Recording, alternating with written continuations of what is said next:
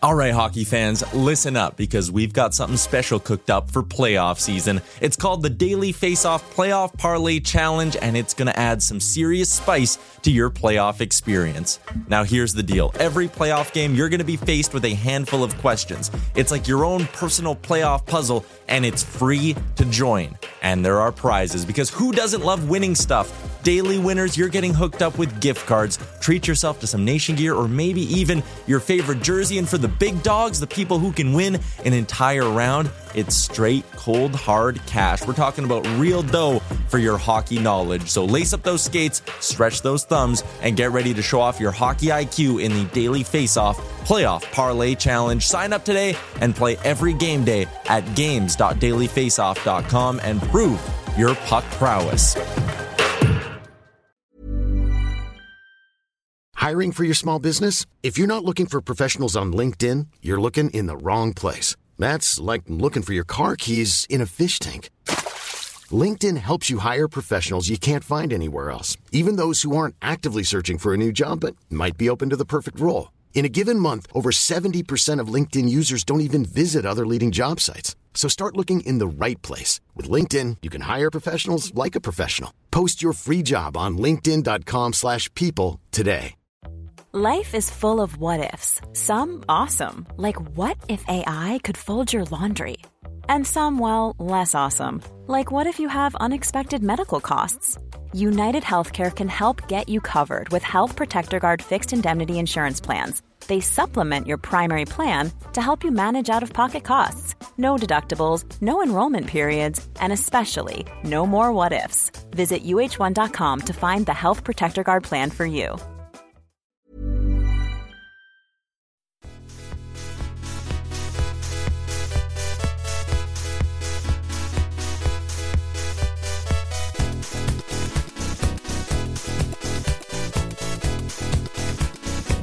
Daily Face-Off podcast comes courtesy of the Nation Network.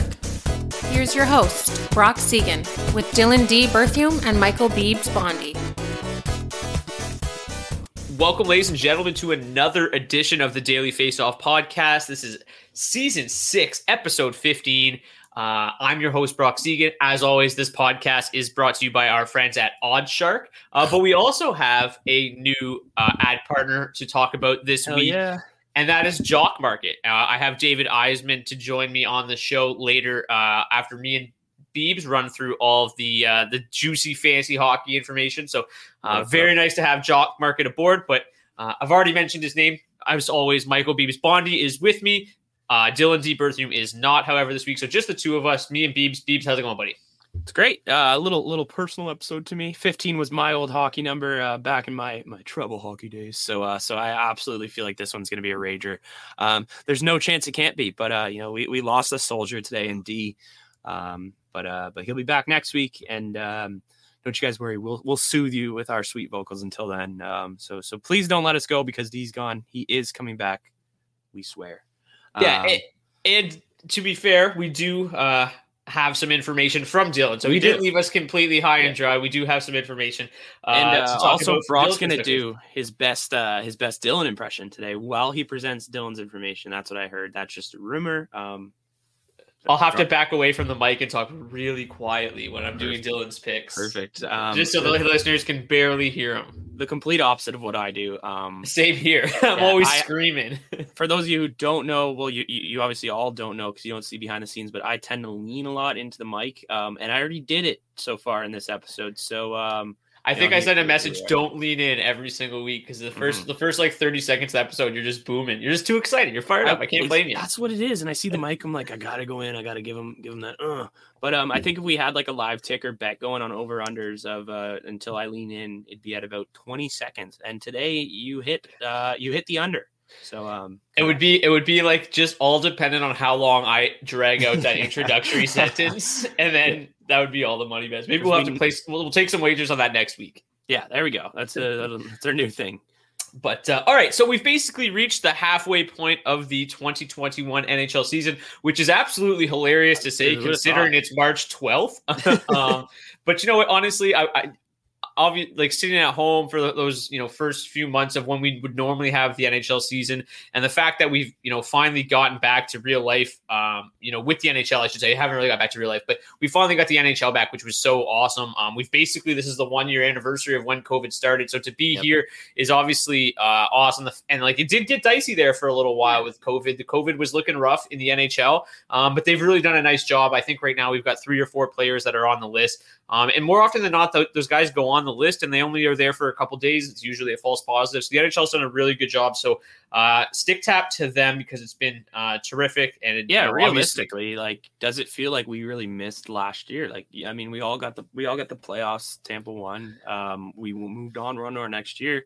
We're big hockey guys. And it kind of, I personally, it just feels, you know, like it's kind of, we've just kept going. And I hate like when people are like, oh, it's a Mickey Mouse season because of the schedule and stuff. It's like, it is what it is, man. It's a pandemic. Like whoever wins the cup, like in my eyes, I always just like Tampa last year, it's a real cup. And like, when I look back in the history books, like, you know, people probably said that about the 2012 lockout year. And then like, when you look back in history, it's like nobody remembers. Were the Stanley Cup champions. Yeah. I don't remember that was a shortened season. Like you win the cup, everybody's going thugh the same thing. It doesn't mean it's the only people who remember are us looking at those stats because we're pissed off. We're trying to compare everything to an 82-game season. So I know we did talk about this during the season. Like we finally got away from that 48 like game season, and now we just got to inject like a 2 shortened seasons in a row. It just screws everything up. But all right. So anyways, so it is the halfway point of the NHL season. And what we're going to do on today's show is basically just give out our midseason fantasy awards. We're going to talk about our MVPs, our best defensemen, which you could call the Norris if you want, but it's more about fantasy than actual Norris, the actual play. The best goaltender, the biggest steal, and the biggest bust of the first half of the fantasy season. And then we'll kind of wrap up today's show with some weekend streamers, some deep league pickups, some back-to-back goalies to target this weekend. It is Friday when we're recording this, so I'm going to try to get it out as soon as we end. So if you're listening to this, hopefully it's Friday. Hopefully you're able to make these pickups before Friday's games start, and you can stream them and add in some extra points to your lineup this week. I know we were pretty successful last week. We mentioned Yanni Gourde. He had a 4-point night on Sunday. D was sure to text me right away and be like, hey, best pickup of all time, best streamer. I guess he won Dylan a week last week, so he did. In a pretty important league. So hopefully we can stay hot with the pickups. So let's start with our first half season awards, and we're going to start with Dylan's picks. We're going to go with the MVP first, and unsurprisingly, Dylan DeBerthium went with Connor McDavid. McDavid has obviously just been an absolute force over the entire first half of the season. Really not that crazy of a pick, but it's hard to look past a guy who's basically you know, he's at 48 points in 28 games, 16 goals, 32 assists. He's been an absolute weapon all season long. So, you know, pretty obvious pick, but pretty easy pick. You don't like, you know, sometimes you look at, and obviously football's a little bit different, but you look at fantasy football, like how many people drafted Christian McCaffrey first overall this year? Sure. And it didn't work out, where it's like Connor McDavid in fantasy hockey is baseball and hockey. It's Mike Trout and Connor McDavid. Those are locked in.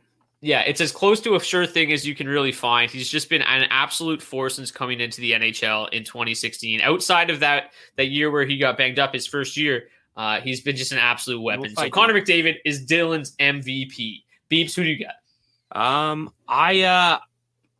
I wanted to go McDavid, but I had to go a little bit against him. Nothing too crazy on my end either. So if you're looking for a wild MVP pick, look at Brock. But I got Auston Matthews out in Toronto. This guy with 21 goals in 25 games, including what just takes the MVP cake for me: 7 game-winning goals from our boy Auston Matthews. 35 total points in those 25 games.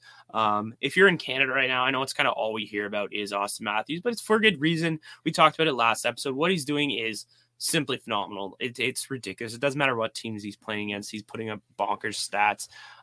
Fantasy-wise, there's really no one who offers the kind of value besides him and McDavid that he does. He has 5 goals on the next highest player in the league, which is McDavid. And again, those 7 game-winning goals, that's more than – it's almost double 98% of the league. That's winning a lot of stats and weeks for people along with those goals. So if you have this guy we've talked about it in episodes before. Assists are a lot easier to come by because there is 2 per goal than goals. So, you know, my boy Auston, not my boy at all, but everyone's boy, it seems, Auston Matthews. I got to give him that MVP award, even though I don't really want to, because again, kind of annoyed about hearing about him every second of the day.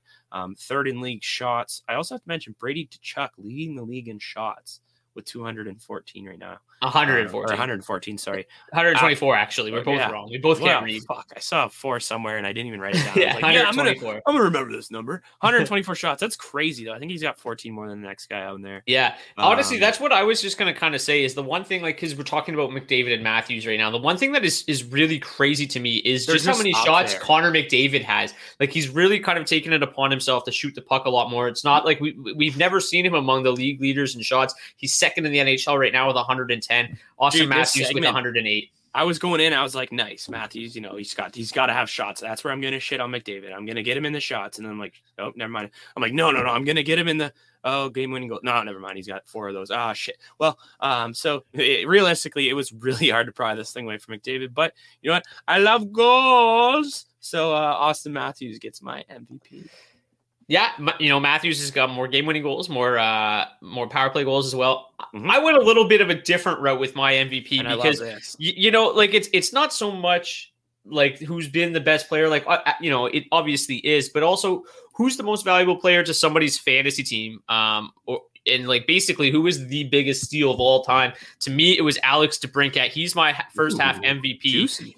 And, you know, I'm not a guy that was really all that high on DeBrincat, so I got to kind of eat some crow here because he's been absolutely insane this year. So his ADP was 94.5 coming into the season. Right now he ranks as the number 12 player in Yahoo standard leagues. He's third in the NHL in goals with 15. He's tied for 10th in the NHL in points with 29 in 24 games.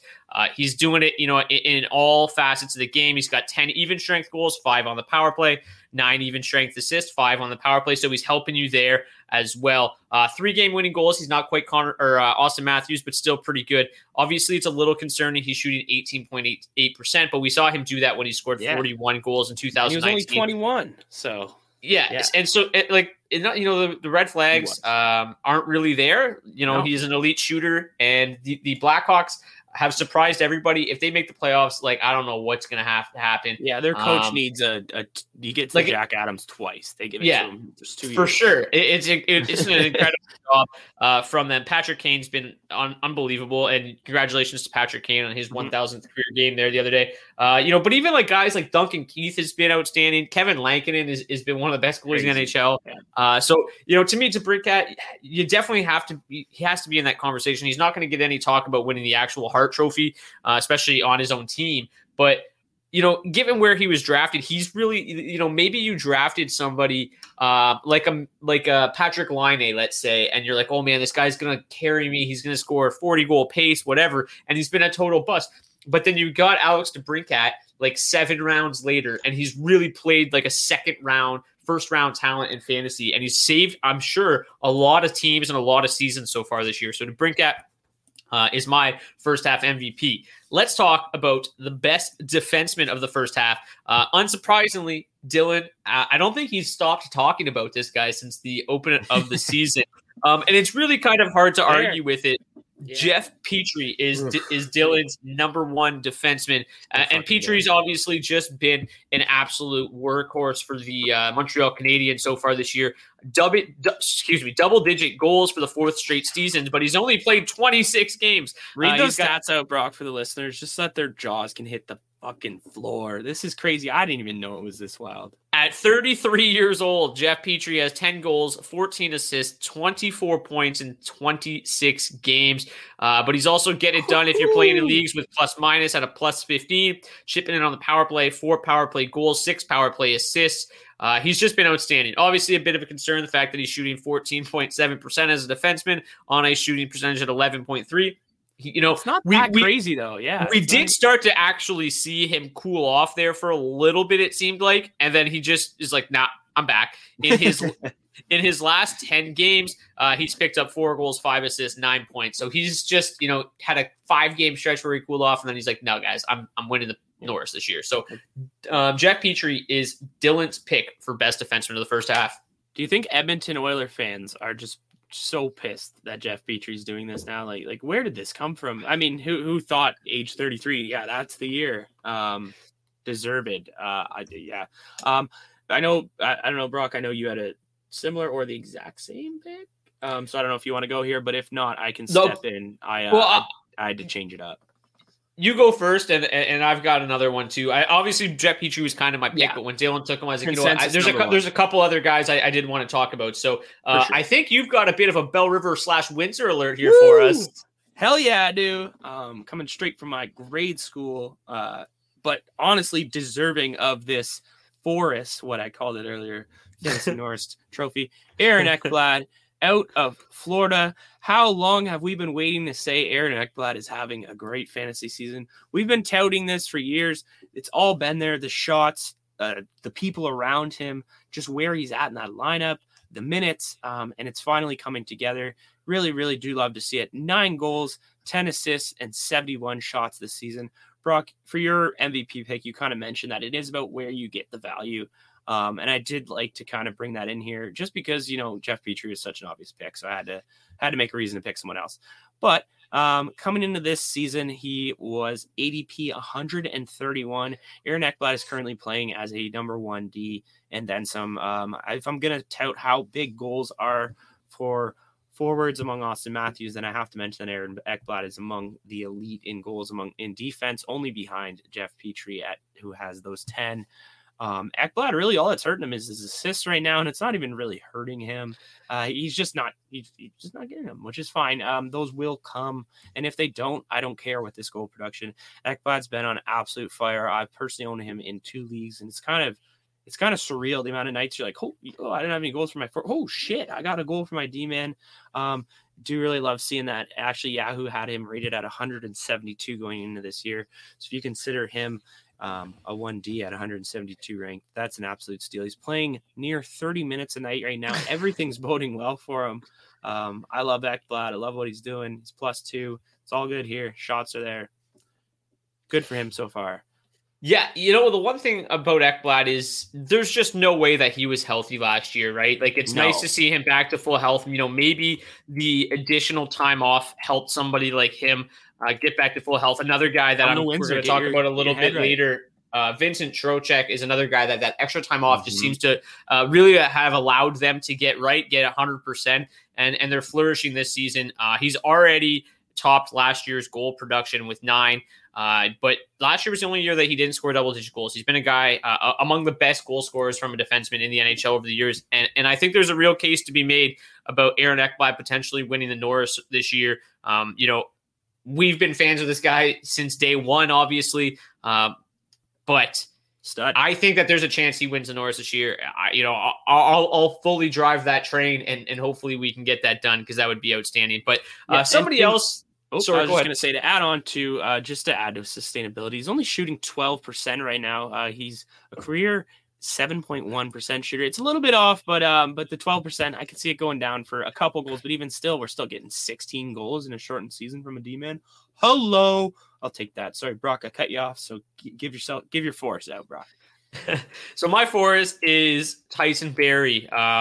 He's somebody that I touted all preseason long that was going, terribly underdrafted, and I really expected him to break back out after a disappointing year in Toronto, going on top power play in Edmonton. Obviously not a big stretch, but he's really flourished there. After a bit of a slow start, he's really been, maybe the best defenseman in hockey over the last month, fantasy-wise at least. So his ADP was 109.7. He's currently ranked as the number 25 overall player on Yahoo Standard Leagues, the number 5 defenseman overall. He leads all defensemen in shots. He's 4th in points, 22 in 28 games. That is a 64-point pace over a full 82-game season, which would be the first time that he would ever have broken 60 points. So not only has he enjoyed a breakout year, he's really enjoyed a career year in Edmonton. The goal production is down a tad.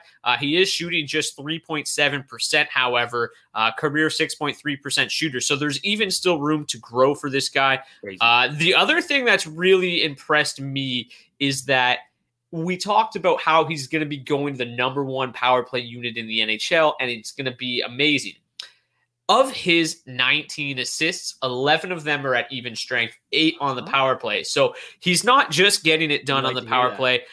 He's also getting it done at even strength. There is one other guy I did want to mention, and it's his D partner, Darnell Nurse. They've really formed a great pairing at the top of that lineup or atop that blue line, and really kind of have allowed the Oilers fans to forget a little bit about Oscar Klefbom's injury. Darnell Nurse actually grades out as the number 15 overall player in fantasy in Yahoo standard leagues thanks to his blocked shots. Damn, Derry. 51. But he too, 19.7 goals, 12 assists, 69 shots, 51 blocks. So he's been outstanding for them as well.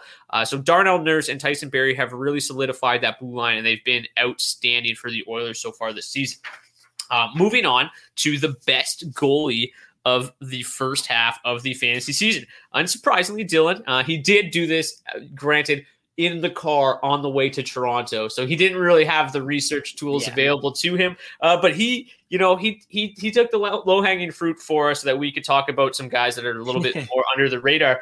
Andrei Vasilevskiy was the pick for Dylan as the number one goalie in the league through the first half of the fantasy season. Obviously, Vasilevskiy was drafted first overall among goaltenders, but he has lived up to that billing. We always talk about how goaltenders are voodoo. We talked about how Connor McDavid is about as sure of a thing as you're going to find at the top of a fantasy hockey draft. And Andrei Vasilevskiy is about as sure of a thing as, you know, maybe when you're drafting I guess what I would compare him to maybe is Patrick Mahomes, right? Like you might not necessarily draft a quarterback first overall, but you might take him early in the first round, late in the first round, early in the second round. And you still, you know, you're hoping that they're just that much better than all the other quarterbacks. That's similar to what you get from Andrei Vasilevskiy every year. Draft a goalie. He's super important. And he's literally just always heads and tails better than any other goalie in the league. He's currently leading the NHL in wins with 16.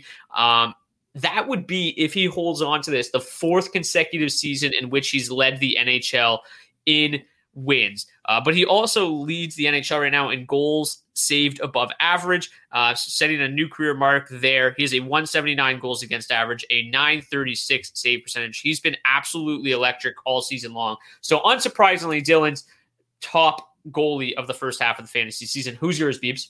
Mine, honestly, not that far off from as unsurprising as D's, but pretty surprising to me that this guy even had these numbers. I knew he was going crazy, and he's doing an incredibly hard division, but I didn't know he was going this crazy. Marc-Andre Fleury, the flower out in Vegas. I thought Vasilevskiy for sure would just have the best stats across the board, and it turns out he does not. In a couple key categories, Marc-Andre Fleury, 12 wins, 4 shutouts on the year, which is crazy. A 938 save percentage, that's 2 points ahead of Vasilevsky's 936, and a 1.73 goals against, which is 0.6 below Vasilevskiy as well. So if we're going to talk about Vasilevsky's amazing year, we definitely have to mention Marc-Andre Fleury's. Brock, you said it. Vasilevskiy was the first one off the board. Marc-Andre Fleury was going 92nd on Yahoo's ADP. Brock, I just want to read a couple names around 92 that are absolutely hilarious to me here. Peter Mrazek was 89. Pavel Francouz was 88. Jakob Markstrom, 78. Those are just some names that really jump out to me. Tristan Jari, 62. So, you know, if you got Fleury around your 92nd pick, he is a goaltender 1A+ right now. Absolutely stealing weeks single-handedly, where you can put this guy. And the one thing that is hurting him is those starts and those wins. And one thing that will hurt him going forward is the COVIDs. Unfortunately, he has found himself on that IR or on that COVID protocol list. But if Fleury comes back at full strength, we thought it would be his predecessor doing kind of exactly this in Robin Lehner, but it turns out that Marc-Andre Fleury is just the ultimate competitor. So it's great to see him come back. Hate seeing him doing it some nights against Colorado. He had like a 42 save shutout the other night. It was absolutely crazy. I couldn't believe what he was doing. Marc-Andre Fleury, my best goalie, bar and away none. Usually I'm going to agree with the obvious pick, but this one's the obvious pick to me. Yeah, the one thing that's crazy about Fleury is, like you said, we were really expecting this to be Robin Lehner's show. Maybe they split, 50-50, but there was no way in which we expected Fleury to be, starting 17 games, barring a Robin Lehner injury, and that's what's happened, and Fleury's taking the ball and running with it. Outside of a couple goalies, Peter Mrazek and Jack Campbell, who have only started 4 and 3 games, respectively, among the goalies who have started at least 10, leads the NHL in both goals against average, 173 and 938 save percentage, as you alluded to. So he's been absolutely outstanding. If he finished the season with a 938, that I'm pretty sure that breaks records. That's absolutely nuts. One thing that's interesting with him though is like do you almost try to trade him right now before Lehner gets back and just try to get a huge haul, or do you just say, hey, you know what, maybe he's only going to start 50% of the games down the road, but let's just hope he wins those 50%. I think you just got to keep them both and just go for the win. You committed to it at the beginning of the year. You're right. That's the one thing, right, is that most likely he's probably your goaltender too anyways because of where you drafted him, because you were expecting Lehner. Maybe you have him handcuffed with Lehner as well. In that case, obviously, you hold on to him. But if you have him as just a one-off and he's still your number two, it's not like you need him to start every single game like he has. This has just been basically the cherry on top. Once Lehner gets back, you're getting basically what you expected out of him. Starting 50 games, you might already have a Vasilevskiy or one of those other guys that you drafted too early. But yeah, there's been a lot of goaltender busts so far this season towards the top, and he's really kind of elevated his game. And like realistically, almost every single guy that's gone ahead of him has basically underperformed expectations outside of really Andrei Vasilevskiy. But my goaltender steal, who actually went after Marc-Andre Fleury and was somebody that we talked about going way too late. Everybody wanted to talk about Ilya Sorokin for some reason. We were like, I don't know why. Semyon Varlamov is clearly number one. That's exactly what's happened all season long. Sorokin went before him consistently in drafts. And Varlamov, playing on one of the best defensive teams in hockey, one of the best teams in hockey so far this year, has been outstanding. And the most impressive thing is he's done this in the most difficult division maybe in hockey. He's gone 12-4-3 to open the season with a 203 goals against average and a 929 save percentage. So he was drafted on average at 148.5, just I think like 25th among goalies. And he's been, he's the third ranked goalie in fantasy right now. So he is easily one of the biggest deals. Most people probably drafted this guy as potentially a handcuff to Sorokin or as their number three goalie. And he's clearly one of the best goalies in the league so far this season. Just Bishop to put it before him. Yeah. Who's not even hasn't played a game. Ice. Yeah. Yeah. To put into perspective what Varlamov is doing, again, taking out Mrazek and Campbell, he's fourth in the league in goals against average, and he is, I think, fourth in the league in save percentage as well with a 929 save percentage, and doing that while being tied for fourth in the NHL in wins. So Varlamov has really blown away expectations. He's been able to fend off Sorokin, who has not flourished as many expected. But I don't think like anybody was like, I think you were crazy to expect this kid to just come to the NHL and be like, fuck you, Semyon Varlamov. This is my team. It was never going to happen. I'm taking 80%, bro. It was never going to happen. Playoffs, one of the best defensive teams all year. You know what? I'm going to take all your work. No. Yeah, I agree. I don't know where the hell that came from. There must've been like some outlet that pumped out an article that had something like that. That just made people draft. Oh yeah, there was Sorokin was loved. Someone fucked up somewhere. Sorokin's burner was on fire. And you know what? I hate to be just pumping my tires here with Tyson Barrie and Semyon Varlamov, but we couldn't be more fucking right. Like when we nail it, and you got to talk about it. And like realistically, it's not like you're choosing guys out of the way to make these your picks. Like Varlamov deserves it almost more than Fleury does, just because he was taken 60 spots less. Like he was drafted in the 13th or 14th round, which is the end of drafts. And most teams in a 10-team league are picking this guy off free agency, and right now they're offering him to teams in a package for Vasilevskiy, thinking it's justified. So that's legit. Yes. So speaking of guys that you got late in drafts, let's talk about our biggest steals of the season. So for Dylan DeBerthium, somebody that he's talked about just basically side by side with Jeff Petry all season long, is his steal of Joe Pavelski. But Joe has been absolutely terrific so far this year. He has an average ADP of 149.9. To put that into perspective, he went half a spot ahead of Jonathan Taves, who was ruled out for the entire season. So Joe Pavelski has almost matched his entire goal total of last season and point total in his first 22 games. He's scored 13 goals with 11 assists, 24 points in 22 games. He leads the NHL with 10 power play goals. He is shooting, however, 23.2% and has, obviously probably outperformed a little bit in terms of his shooting percentage. But, 41, 37, 38. Those were the goals he scored from 2014 to 2016. It has been his MO, and he's really been leaned on much heavier in that Dallas Stars system with Tyler Seguin not available. Rupe Hintz missing pretty much every other game. He went from playing 17 minutes a game a season ago with the Stars, his debut season with them, to playing over 20 minutes a night at age 36 this year. So they've really leaned on him heavily, and he's flourished in this new role for the Stars. So that is Dylan's biggest steal of the draft. I'm just going to pull up some information here. So he was drafted as, 150th overall. 150th overall. As of right now, I cannot pull up what he's ranked. I forgot to write this down. Hold on. Bear with me. He is ranked 19th overall. Yep. So he has jumped up 130 spots since draft day. So Pavelski obviously has been outstanding. But who's your biggest steal of the 2021 season first half? I hate to beat an old drum, but someone who we've kind of been huge on for years, and it's great to see come back around, have a phenomenal start their season. Nikolaj Ehlers out in Winnipeg, maybe the most dangerous top six in hockey. This guy's ADP at the beginning of the year, if we're talking about Joe Pavelski at 150, we got Nikolaj Ehlers here at 152. Brock, currently 13 goals, 15 assists for 26 points across 26 games, 81 shots. That's good for 16th in league scoring and 7th in league goal scoring. For a guy that a lot of people got, if we're saying 152, that's almost 15th, 16th round. And you're getting the 7th best goal scorer in the league. That's an absolute steal for me. A lot of the signs are there. We've talked about it for years. A guy who, just passes all eye tests on the rink.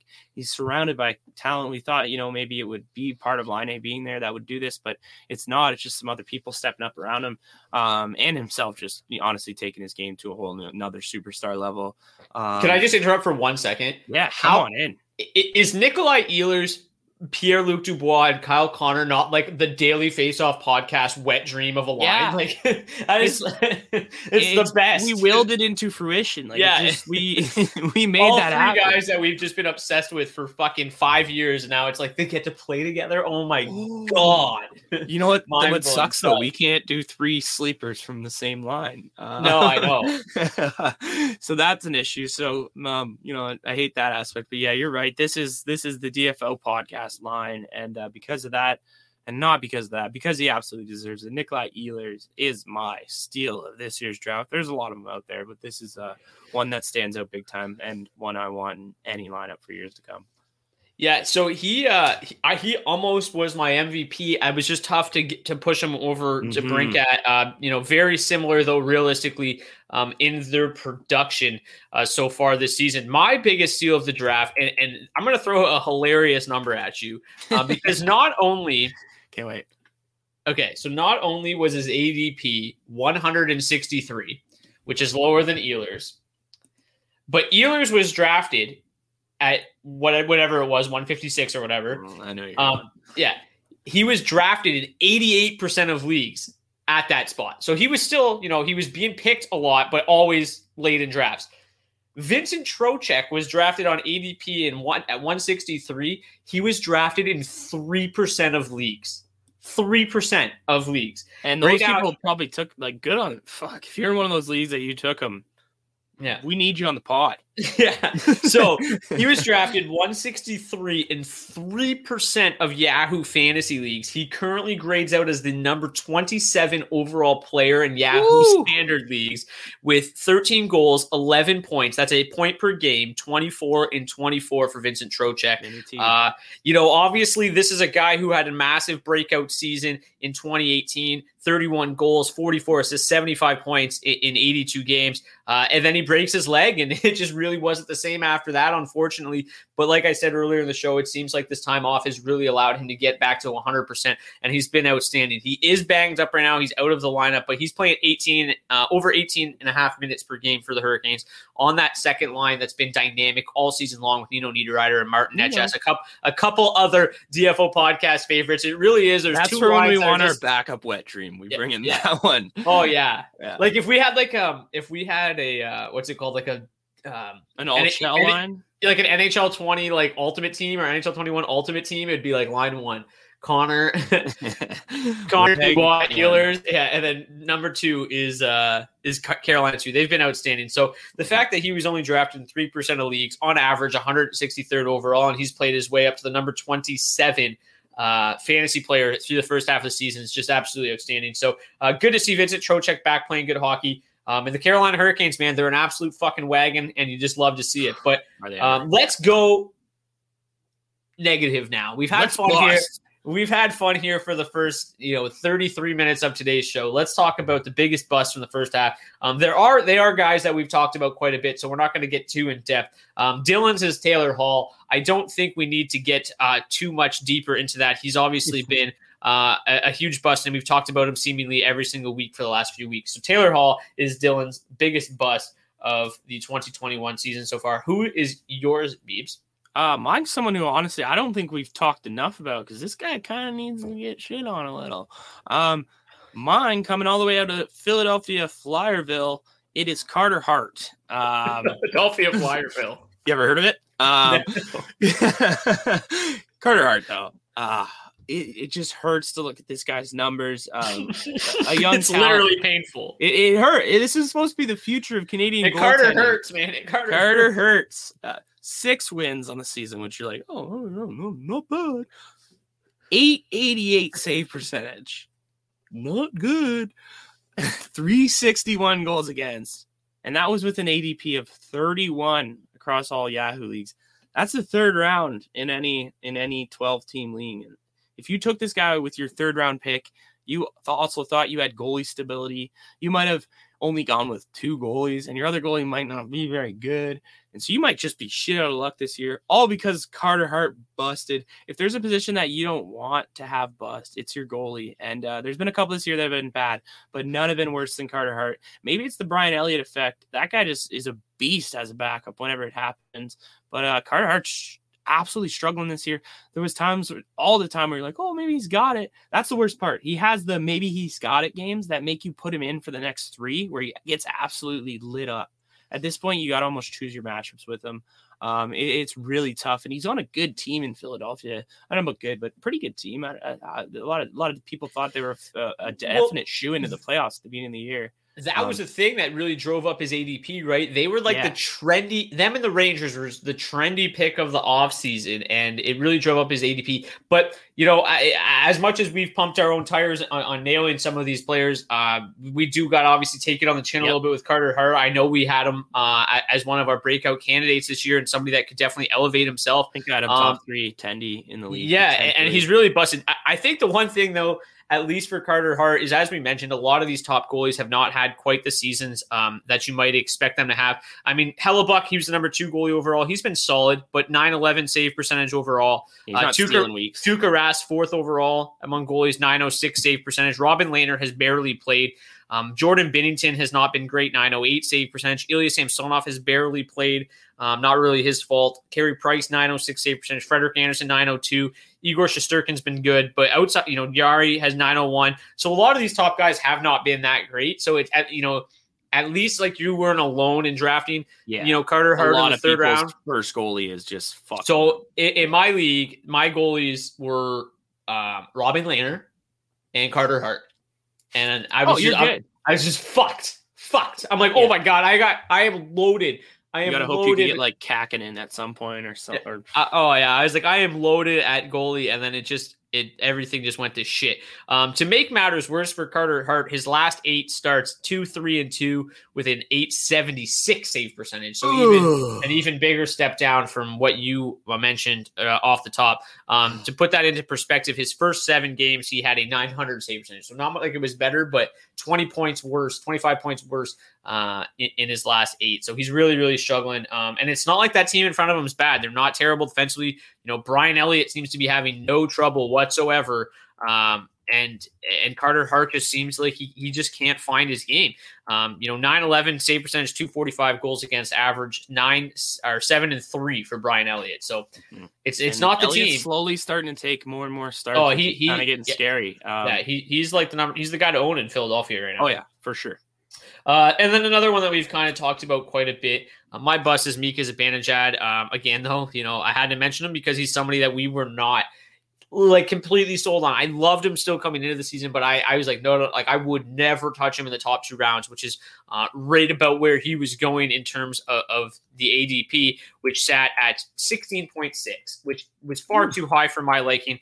As I talk here, I'm going to just try to pull up exactly where I had him ranked. I forgot to write it down coming into the season, but he's obviously just limped throughout this entire season to 3 goals, 6 assists. He's got 9 points in 25 games. It's been just a really, really tough season for Mika Zibanejad. But as I've mentioned, time and time again, I don't really see a path for him to break out because that line is not generating anything at 5v5. They just aren't quite as good as they were a season ago for whatever reason. So, like everybody else, I was still fairly high on Mika Zibanejad, but an ADP of 16, I had him ranked at 29. So, a full round later, even then though, obviously still a bust, but, I was a little bit lower on him than most, and it's really not been, anywhere close to what anybody was expecting here, through the first half of the season. So nobody would, I would, we keep talking about him.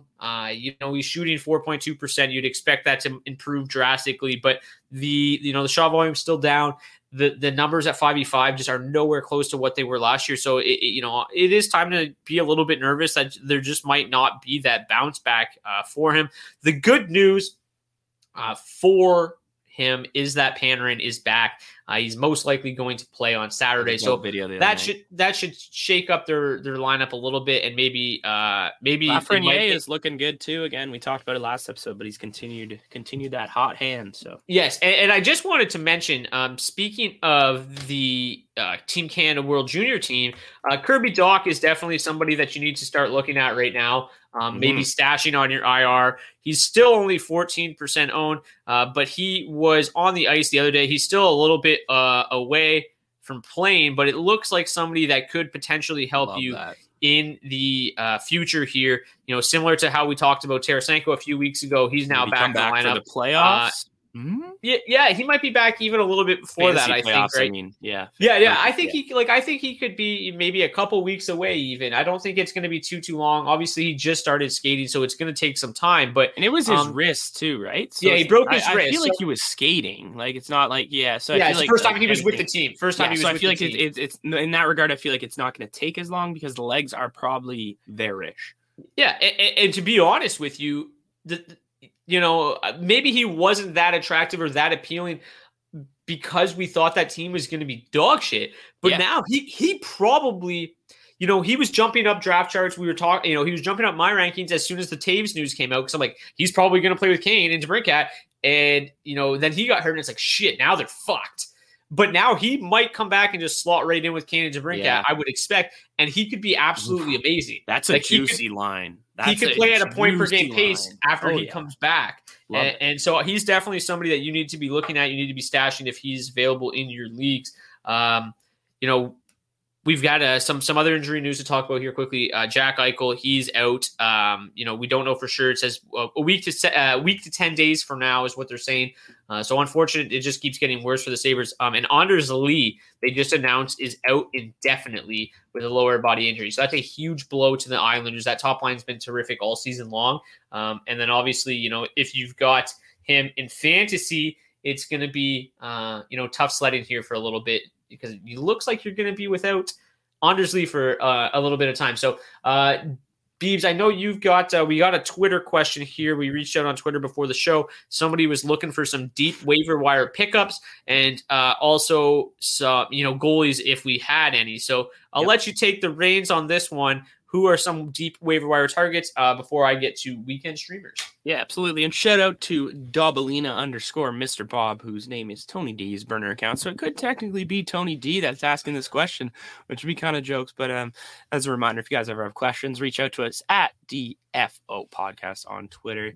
Find us there. And yeah, so Brock mentioned it. They just asked for some deep waiver pickups, including goalies, if you can think of any. So I just chucked together a quick list here because I thought it'd be fun and why not. Quick mention right away off the bat, we were talking about Carter Hart. We said the goalie to own is Brian Elliott, 36%. Not necessarily deep, but still 36% owned. Keep it on him. That means that in 64% of your leagues, he's out there. And if he's taking majority of the starts in Philly, I want him in or around my roster. Number two, and this is the one that I had triple starred. I didn't even put a star on anything else, but I decided this guy deserved 3 stars. And that's, I can't even say this name, but Alex Nedeljkovic. There we go. Out in Carolina, 20% owned, 5 wins, 3 straight, or 5 wins on the year and 3 straight in the last 5 for Carolina. This guy's got a .926 save percentage, a 2.21 goals against. He's only 25, and he seems like the goalie of the future out in Carolina. And honestly, until Mrazek comes back, this is still the guy, and it might even be a 1A, 1B at that point because Mrazek seems to be just a little tiny bit injury prone. And then another quick mention, we tend to bring him up, and we brought him up as a weekend pickup 2 weeks ago, but Jack Campbell, 15% owned. When he does start, you want him in your lineup no matter what. Doesn't matter who they're playing. He's been a beast this year, but we just need him to get healthy as well. Again, shout out to our weekend streamers 2 weeks ago, suggested the pickup, and he pulled out a shutout, which was just crazy. Love to see that.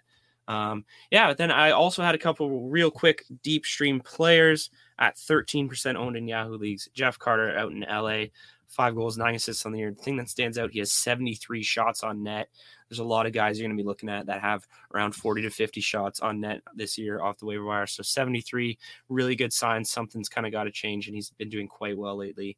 And in the same breath at 13%, Brandon Saad with 9 goals and 6 assists. I don't have to mention how powerful that Colorado top 6 is when he can get in there.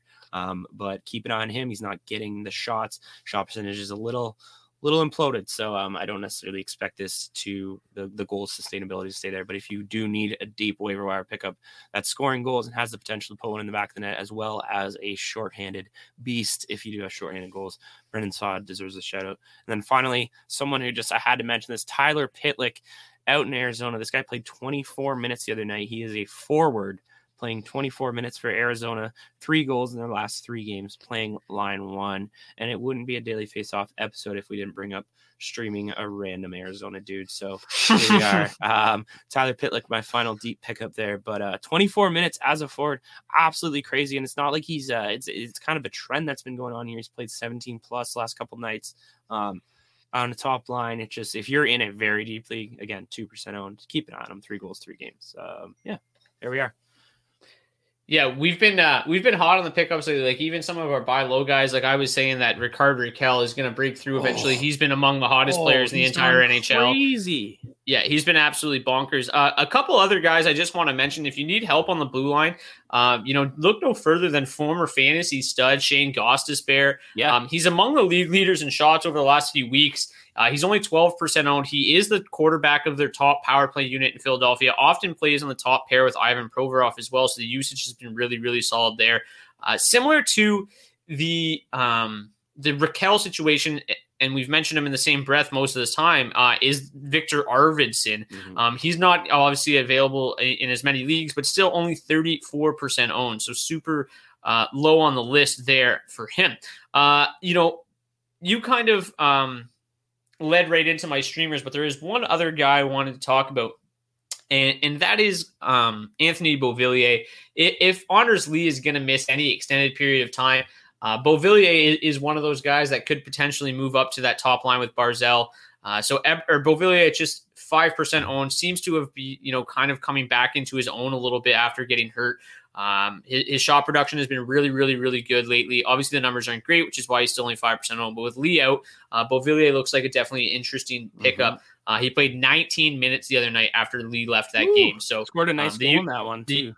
The usage should be good. But you kind of led right into my weekend streams because Arizona, LA, and Colorado are all teams that play on Friday and Saturday, or Friday and Sunday this week. In addition to those three teams, Ottawa can be found on that list as well. So in addition to Tyler Pitlick, I would also take a look at the boy Nick Schmaltz, just 17% owned. He looks great out there. Andrei Burakovsky, obviously owned in a little bit more leagues, 31% still though. Obviously he's been really hot as of late as well. If he's not available and Brandon Saad's not available, I wouldn't hesitate to look at Valeri Nichushkin in those deeper leagues at 3%. His shot volume has been really, really solid. Lately, that third line, actually looks pretty good most nights, so I don't mind him. You mentioned Jeff Carter. I would look as well at his line mate, Andreas Athanasiou, just 3% owned. Quietly, that line has put together really, really, really good underlying numbers, not among the league best, but really solid for a Kings team that didn't look very good on paper coming into the season. Gabe Velarde looks like a legit NHL center, legit top six NHL center. Jeff Carter and Athanasiou both kind of been top six guys throughout their careers, and they've performed pretty well. So Athanasiou and Jeff Carter, as you mentioned. If you're looking at Ottawa, obviously they just lost the boy Colin White to what looked like a very serious injury, but they do still have a handful of guys. Break, man. No, it looks like they've got a handful of guys under 30% that'd still be worth taking a look at. Tim Stützle obviously would be the top of the list at 27% owned. Evgeny Dadonov at 24% owned. Both remain on the top power play unit for the Senators, which remains okay. Obviously, Thomas Chabot's been red hot as of late. And then if neither one of those guys are available and you got to dig a little deeper, Josh Norris, who's struggled a little bit as of late, but he's still only 10% owned. You're basically just trying to plug and play here for these last couple games. But speaking of plugging and play over the weekend, a couple guys that you could expect to see start in net on Sunday. Jake Ottinger, 13% owned, will be in Columbus. The issue is he did replace Anton Hudobin in the net against Chicago last night. So maybe they go to Ottinger on Saturday as opposed to Sunday, and then Hudobin on Sunday. But maybe your goalies don't have great matchups on Saturday. If that does become the case, you'd still want to plug in Ottinger in a plus matchup against the Blue Jackets. Yep. We talked about how I didn't expect him to take over the number one spot, but he has still been good. Ilya Sorokin for the Islanders. He is up to 42% owned, but he will most certainly get one of the two games over the weekend in a back-to-back situation with the New Jersey Devils. So I expect him to start Sunday. He started last night, so I would imagine Varlamov Saturday, Sorokin Sunday, close out the week in New Jersey. If you can't and you want to maybe target the Islanders and hope that they struggle without Anders Lee, potentially look at Scott Wedgwood or Aaron Dell. I would imagine it's Scott Wedgwood at just 3% owned. He'll start most likely in the other crease against the Islanders on Sunday. And then for the Maple Leafs, it all depends if Jack Campbell is healthy enough to start. Look at Jack Campbell, like you mentioned, Biebs, at 15% owned. If he's not, Michael Hutchinson at 7% owned. You can do much worse than Michael Hutchinson right now.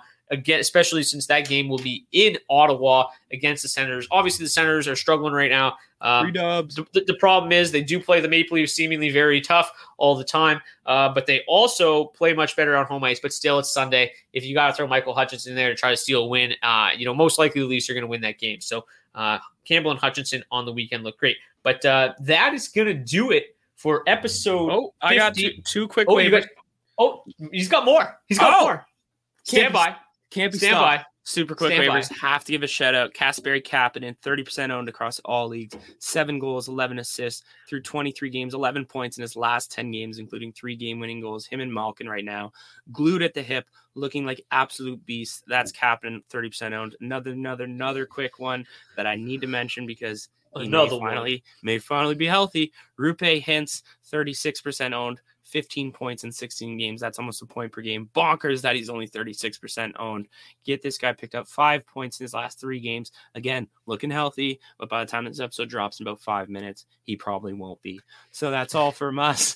That's all I got, Brock. I've been squeezed out of all my waiver boys.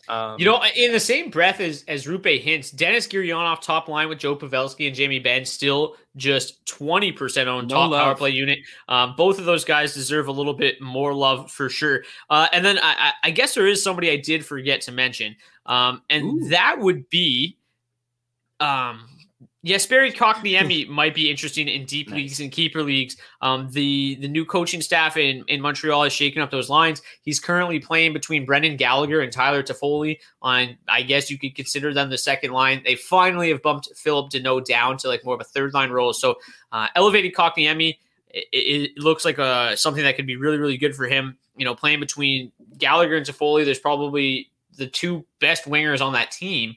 So it doesn't get much better than that. So Kotkaniemi at just 9% owned looks really, really appealing right now. So, you know, he had a goal and an assist in his first game on that line, was held pointless last night. But still, if he's going to play there for an extended period of time, looks really, really good. So, yep, I think that's going to do it. But stay tuned after the break.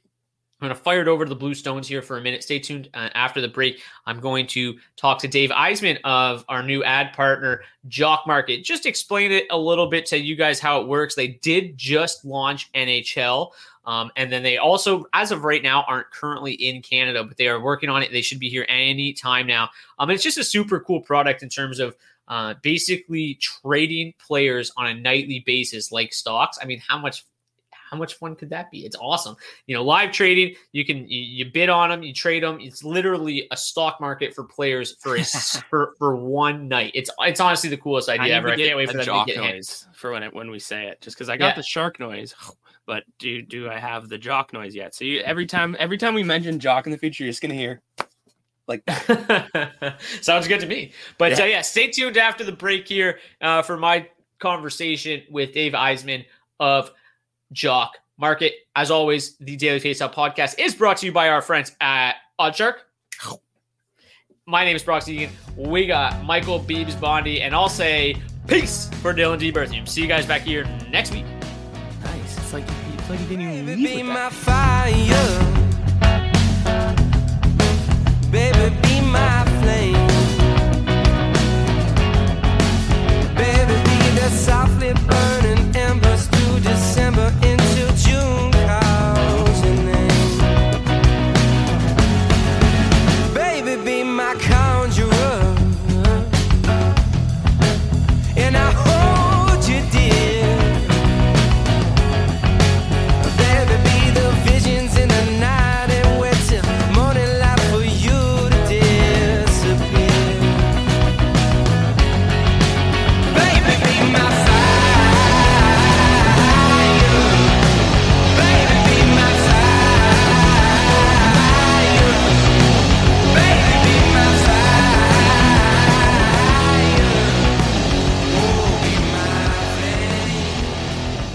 Welcome back, ladies and gentlemen, to the Daily Face-Off podcast. I am now joined by the co-founder of our new ad sponsor, Jock Market, David Eisman. How's it going, David?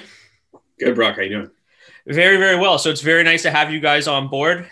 You know, seems like you guys have an extremely interesting product, something that's, you know, completely different from anything else that's out there. So, David, I know that you're not a huge NHL guy, but I'm not a huge stock market guy. So kind of like, if you wanted to scratch the surface and explain just exactly how Jock Market works, what would be the easiest explanation of it? Yes. So the biggest thing we say is that since daily fantasy sports becomes a stock exchange. So the good news is if you understand fantasy sports, you know, the other part that comes off pretty easily as well. So instead of setting a lineup like you do in traditional season long or daily fantasy, what you're doing is buying and selling shares in individual players. With other users in real time. So you see the prices update in the app.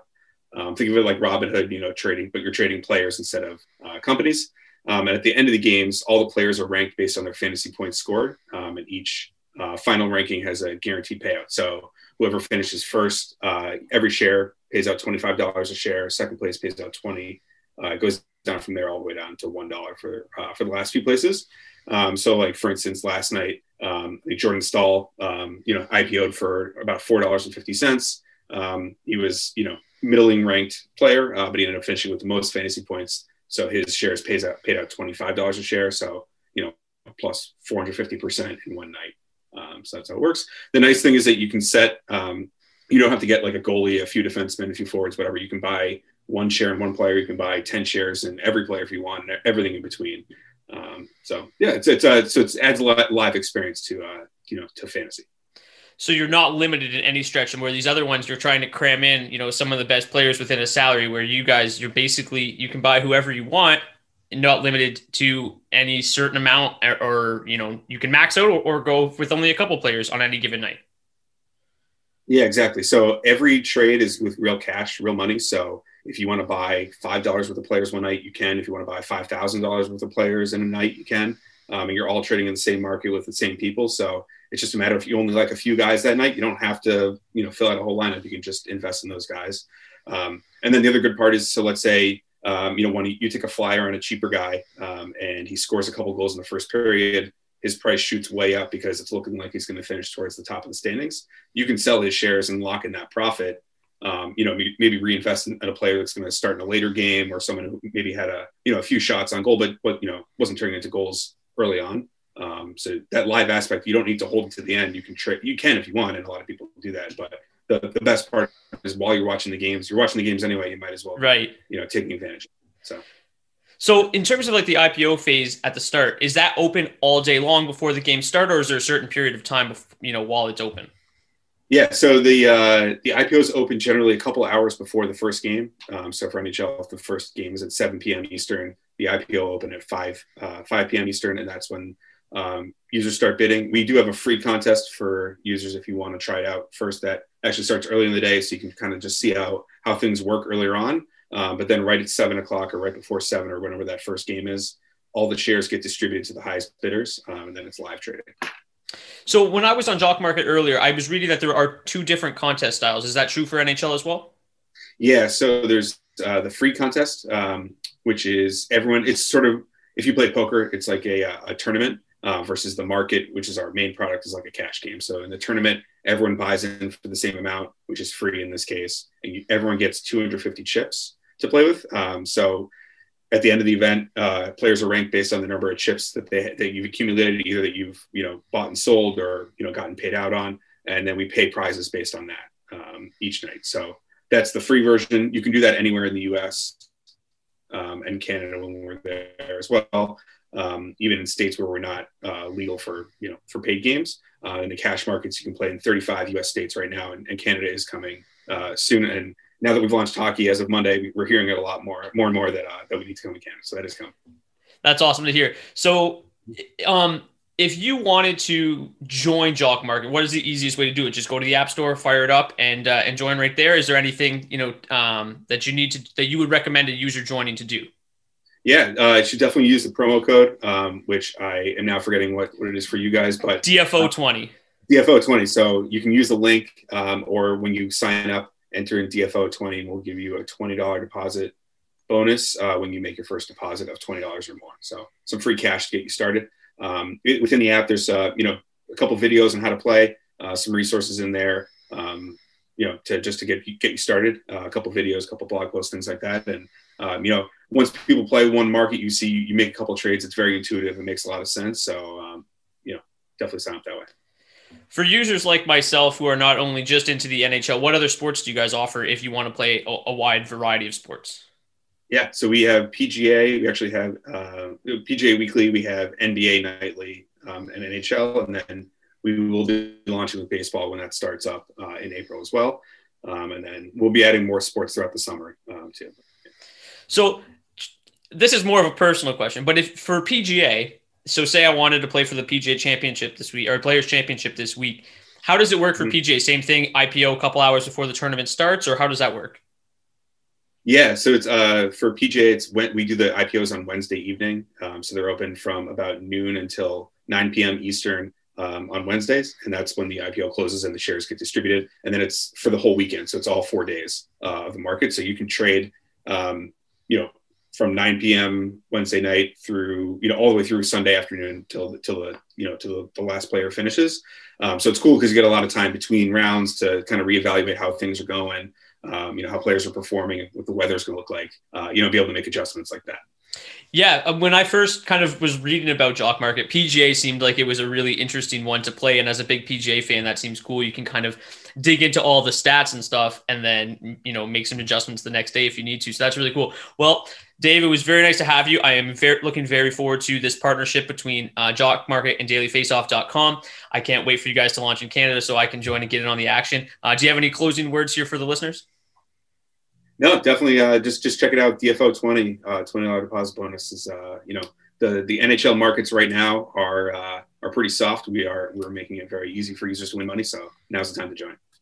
Well, you heard it from the man himself. Now is the time to get in, win some money, get in on the ground floor with Jock Market. Make sure when you join, you use promo code DFO20 to get a free $20. Dave, so much to meet you. So nice to, be partnered up with you guys and looking forward to this going forward. Awesome. Thanks so much, bro. Even when we're on a budget, we still deserve nice things. Quince is a place to scoop up stunning high-end goods for 50 to 80% less than similar brands.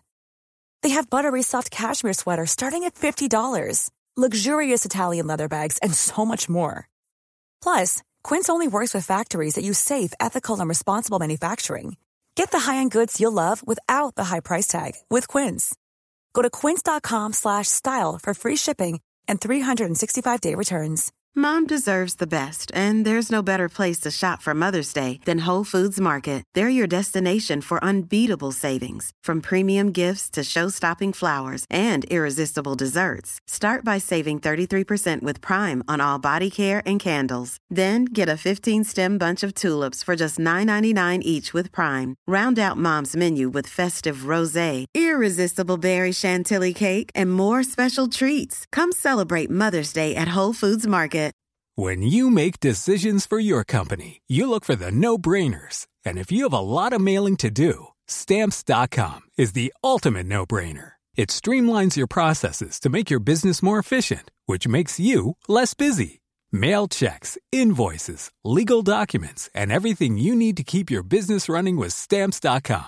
Seamlessly connect with every major marketplace and shopping cart. Schedule package pickups and see your cheapest and fastest shipping options from different carriers. With rates up to 89% off USPS and UPS rates. And with the Stamps.com mobile app, you can take care of mailing and shipping wherever you are. Make the same no-brainer decision as over 1 million other businesses with Stamps.com. Sign up with code PROGRAM for a 4-week trial, plus free postage and a free digital scale. No long-term commitments or contracts. That's Stamps.com. Code PROGRAM.